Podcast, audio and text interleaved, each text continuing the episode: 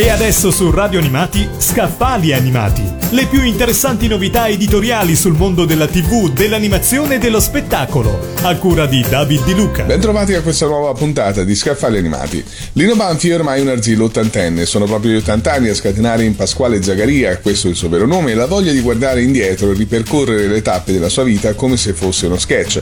Lo fa nel volume che vi presento oggi, 80 voglia di raccontarvi, La mia vita e altre stronzete, pubblicato da Mondadori Electra vita.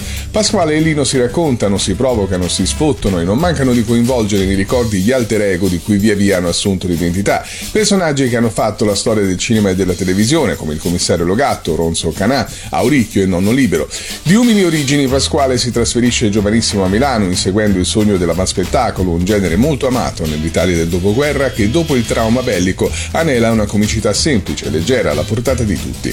Battezzato artisticamente Lino Banfi niente meno che da Totò, dopo Dopo anni di gavetta e di ristrettezze conquista il successo, prima con il cabaret, poi con la commedia sexy all'italiana, fino agli sceneggiati tv, grazie ai quali è entrato nelle case di tutti gli italiani. Oggi Lino Banfi è un uomo appagato e riconosciuto, ma non ha perso la veracità delle origini. A 80 anni suonati rimane il ragazzo pugliese di sempre. Da segnalare la prefazione di un altro grande, Renzo Arbore.